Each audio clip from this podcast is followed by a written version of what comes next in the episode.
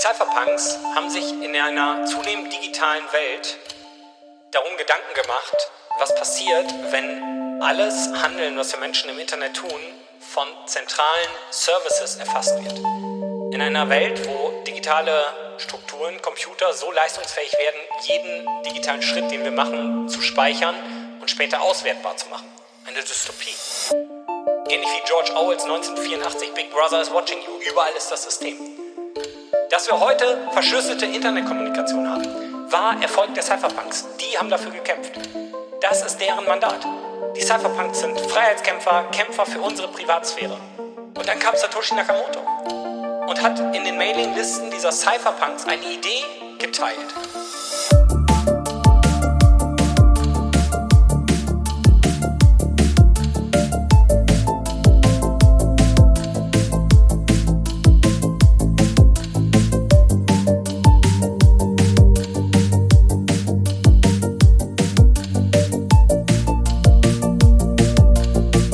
Hoffnung auf eine bessere Zukunft.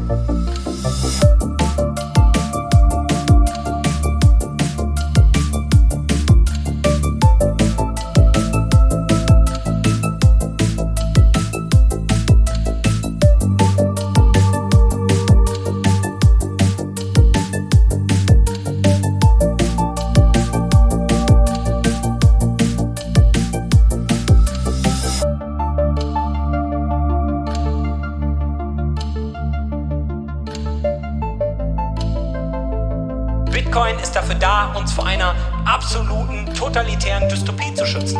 Das ist Bitcoin, was Bitcoin uns als Möglichkeit für die Zukunft bietet. Bitcoin ist Hoffnung, Bitcoin ist Freiheit. Das ist die Power, die wir haben.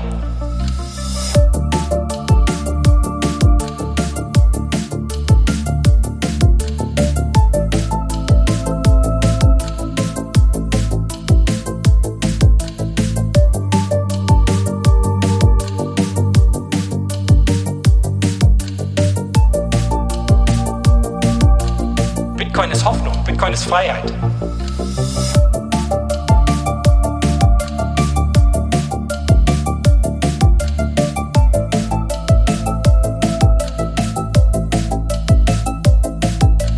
Deswegen sind die Kurse auch so egal für überzeugte Bitcoiner.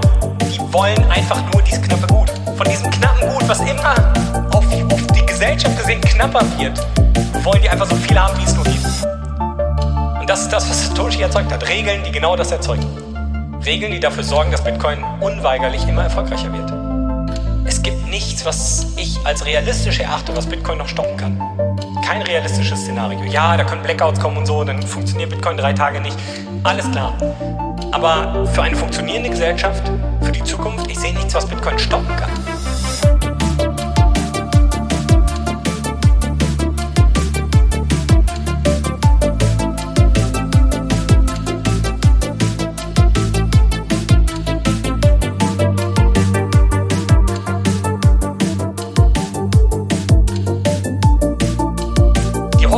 Bessere Zukunft.